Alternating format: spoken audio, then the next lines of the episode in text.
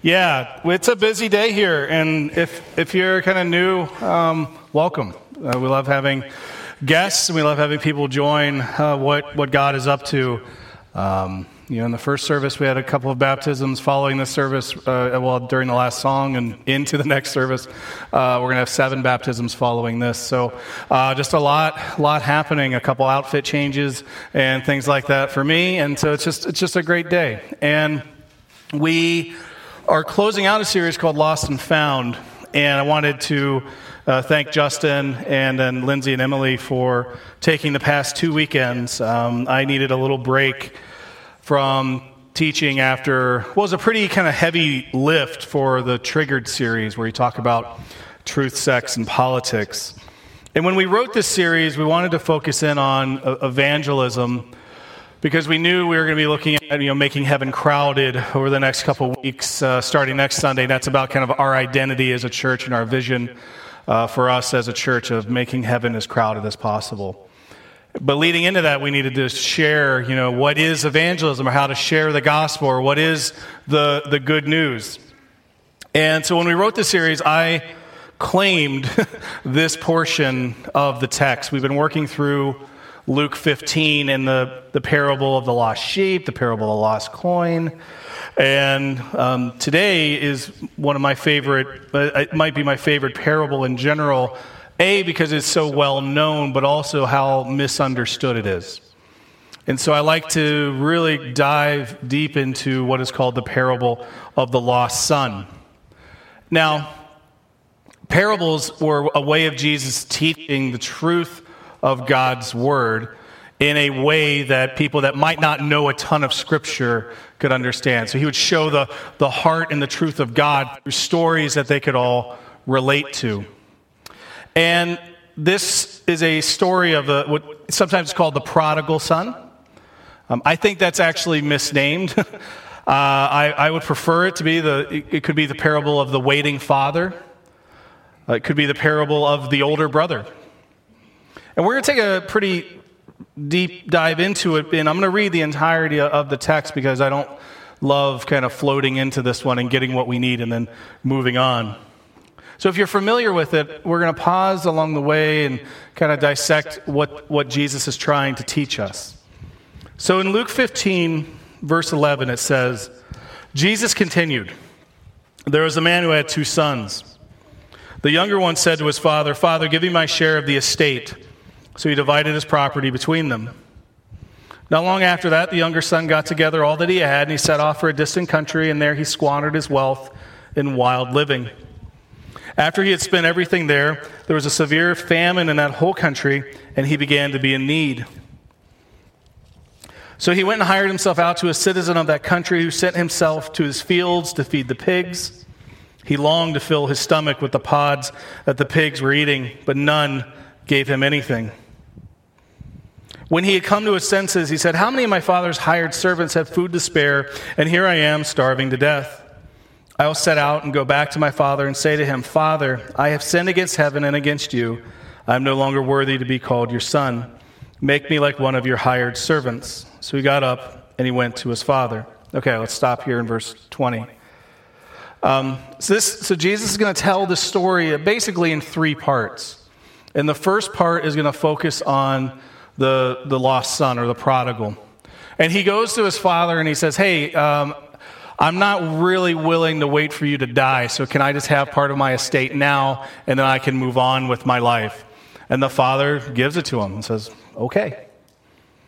And he goes off and he, let's bring it forward a little bit, he goes to Vegas and has a great time. But then all of a sudden the money runs out, and the, once the money runs out, the friends run out, and once a friends run out, there's a famine in the land and he needs to work.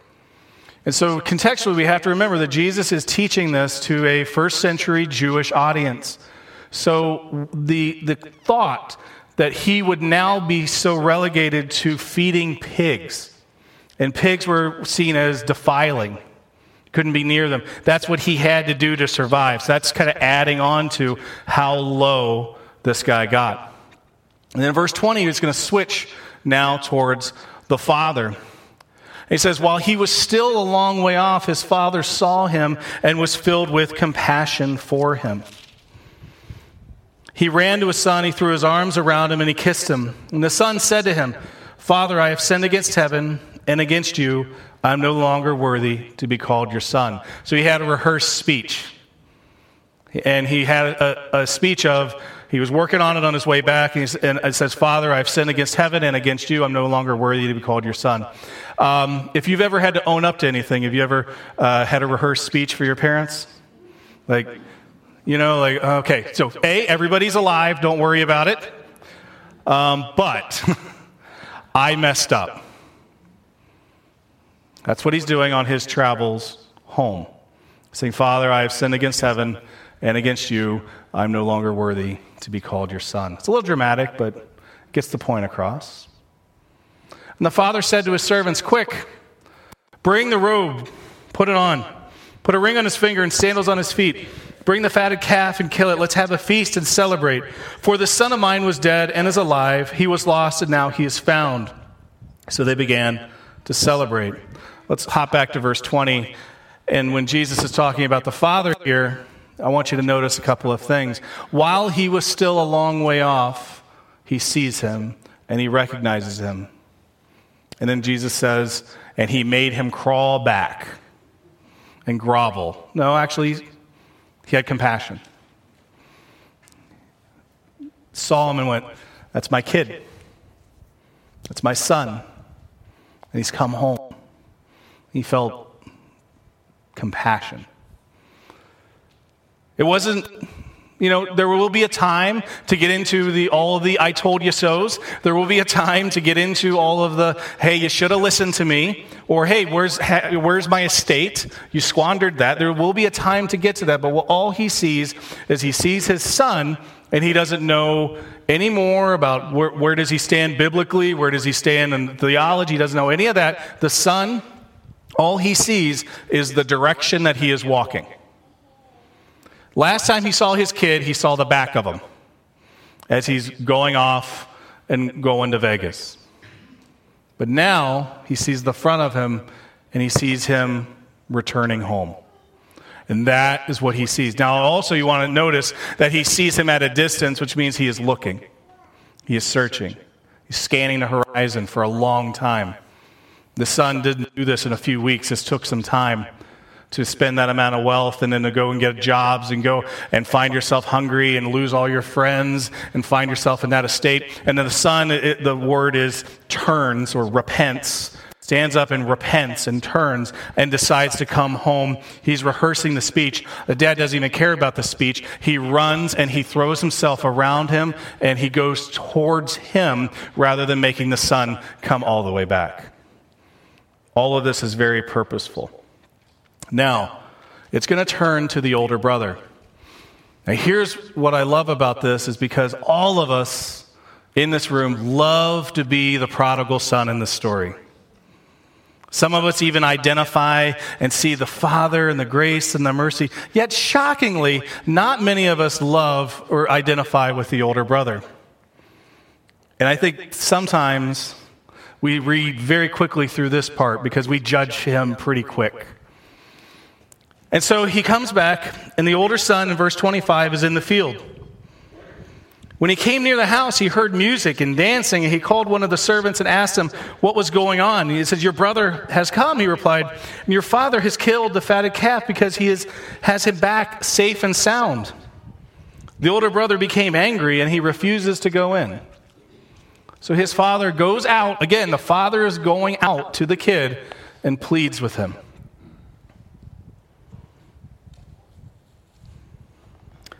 He answered his father, Look, all these years I have been slaving for you.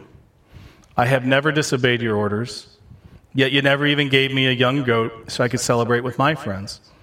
But when this son of yours, who has squandered your property with prostitutes who comes home, you killed a fatted calf for him. My son, the father said, You are always with me, and everything I have is yours. But we had to celebrate and be glad because this brother of yours was dead and is alive again, and now he was lost, and now he is found. In each of these parables of the lost, they celebrate when they find the lost sheep, the lost coin, and now the lost son. But the brother, the older one's upset. He's upset because I followed the rules. It's not fair.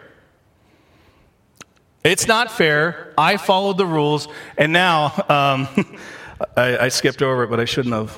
In verse 30, but when this son of yours, not my brother, but when this son of yours comes home, he's done all of these, he didn't follow any of the rules.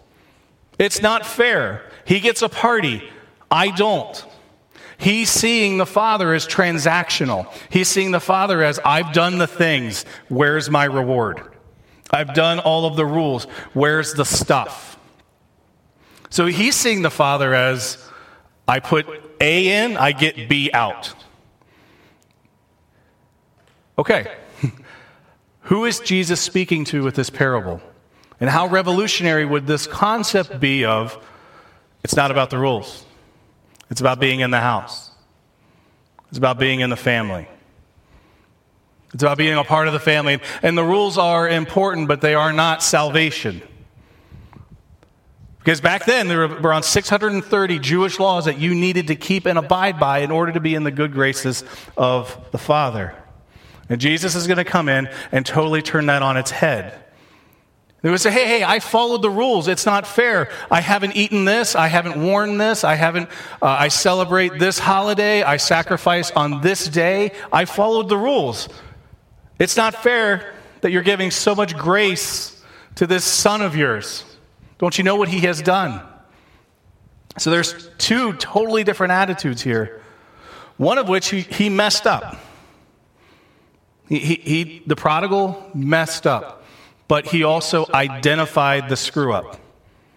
Now, he didn't identify it before. You know, when he goes to his father and he says, Hey, I want the estate, he didn't go, Nah, that's, it's better here. I, I'll stay. Sometimes you have to go through some things and then you realize.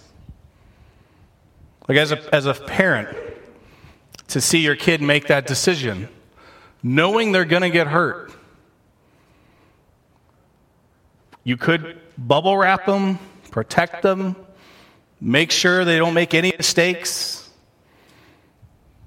Never having learned the lesson. Have you ever seen your kid getting ready to do something really dumb? And you know, it's not going to hurt them, hurt them. Hurt. But they'll learn and they'll get up and I'll go to them with compassion and say, How'd that go for you? So, what did we learn? Maybe don't jump that high. You could get hurt. But you had to go through that in order to learn that. And that is a little bit of a problem now, is we're not allowing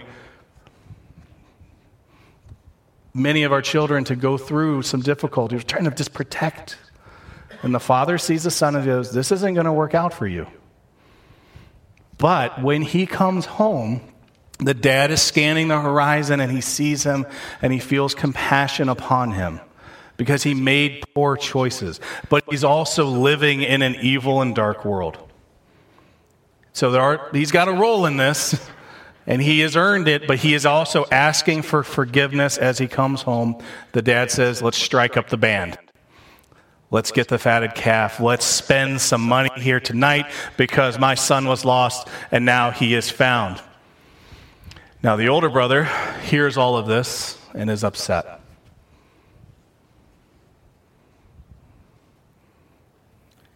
The reason I love teaching this text is the image um, of the upset brother.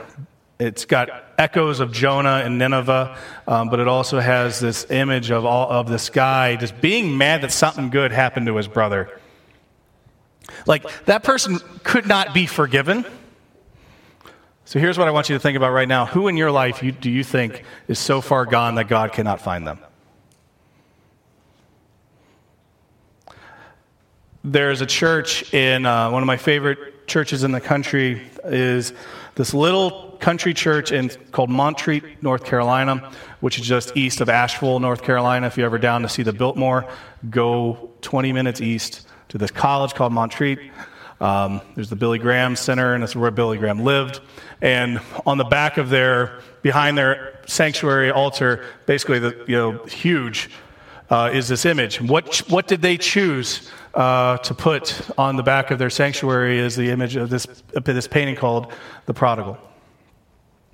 And in this painting, you see um, the broken, beat up, malnourished prodigal son that has come home. And the dad is there hugging him, supporting him, and protecting him. And he's getting ready to throw him a party. Been in there and you just sit there and you just stare at it for a while and you just realize because that's what the church is about. That's what we as a people of faith are about. But far too often we are the older brother who are dismissing people and saying that, no, not that, that person. God can't reach that person. God isn't powerful enough to reach that person. I have decided who gets grace and who doesn't because I kept the rules. They didn't keep the rules. They're out, I'm in. And it's in that idolatry of legalism that the son finds himself outside of the, the house, upset at who's in the house. So now this, the older brother is outside the house yelling at who's in there. How did that happen? Because he is worshiping the rule following. It's two diametrically opposed decisions. One worshiped himself and pride and, and eschewed all rule following. The other, that's all he did. And neither saw the value in just being near the Father. Because at the very end, what does it say? My son you are always with me. Everything I have is yours. You're in the house. You've received your inheritance. You've received your reward. You are a part of the family. And we had to celebrate because this, my son, this brother, I love how Jesus does this. Your brother, earlier on, it was just, this was your kid. He's like, no, your brother. In verse 32, he says, We had to celebrate and be glad because this brother of yours was dead and is alive again. He was lost and he is found. Everybody's seeking something. The younger brother was seeking fulfillment in his purpose, um, in pleasure and lust, and wealth and greed. Can we get an amen on any of that, right? We're all searching for that. Like, oh, that'll make me feel better, or that, that will fill this, this spot that I have in me of selfishness, of pride. That, that'll do it. I'm in control. And then you find yourselves lost. And now that son has found himself a new master. And Jesus says, You cannot serve two masters. So he gets up and says, I'm going to leave this one, and I'm going to be a servant to my father at home. The older brother has also found himself a new master, and that is in legalism. That is in, I kept the rules, but I have none of the heart. I have none of the compassion. I have none of the grace. But I kept the rules. I got a list. I've done them all. And I'm going to judge everybody else with that list because I'm keeping this list better than anybody else. So Jesus is talking about, you know, the, the in this, is, this message is for us, but it's also very centralized to who he is speaking to. This gospel that Jesus is going to proclaim and the disciples are going to preach are going to go to it's going to go to the Gentiles. And the Gentiles will not have kept a single rule that the Jewish people have kept. They've been eating the wrong food, they have been going to the wrong places, they have been wearing the wrong clothes, they've not had surgery, and they're going to start coming in the house. And Jesus is saying, get ready. None of them are going to have kept the rules, but they know who dad is, and they want to be home. And so this house is going to get a lot messier. It's going to have this week uh, on our street uh, where we live, It's a big Halloween street for some reason. We didn't know that when we moved in, but it is. And um, so we always kind of have friends over who live out in the country, might not have a street. And I walked in after I was chasing Gideon around the neighborhood uh, to get candy, and the pile of shoes in the front of our front porch was just massive. But those shoes represented kids. And then the house was pretty clean before everybody came over. And Jesus is proclaiming the house is going to get a little messy. Gentiles are going to move in. So here's how we bring this forward a little bit. Who are you praying for to come home? Who is going to have some dirt on their shoes? Who's going to not have all the right theology, all the right doctrine, all the right. They haven't been keeping any of the rules yet. We'll get to that. But who just needs to come home? And then when they're in the house, we'll start working on cleaning them up a little bit. Because the, where we err in the church is we tell people you have to get good in order to get God. And it's the reverse of that is what Jesus has proclaimed. In order, if you get God, then you will get good.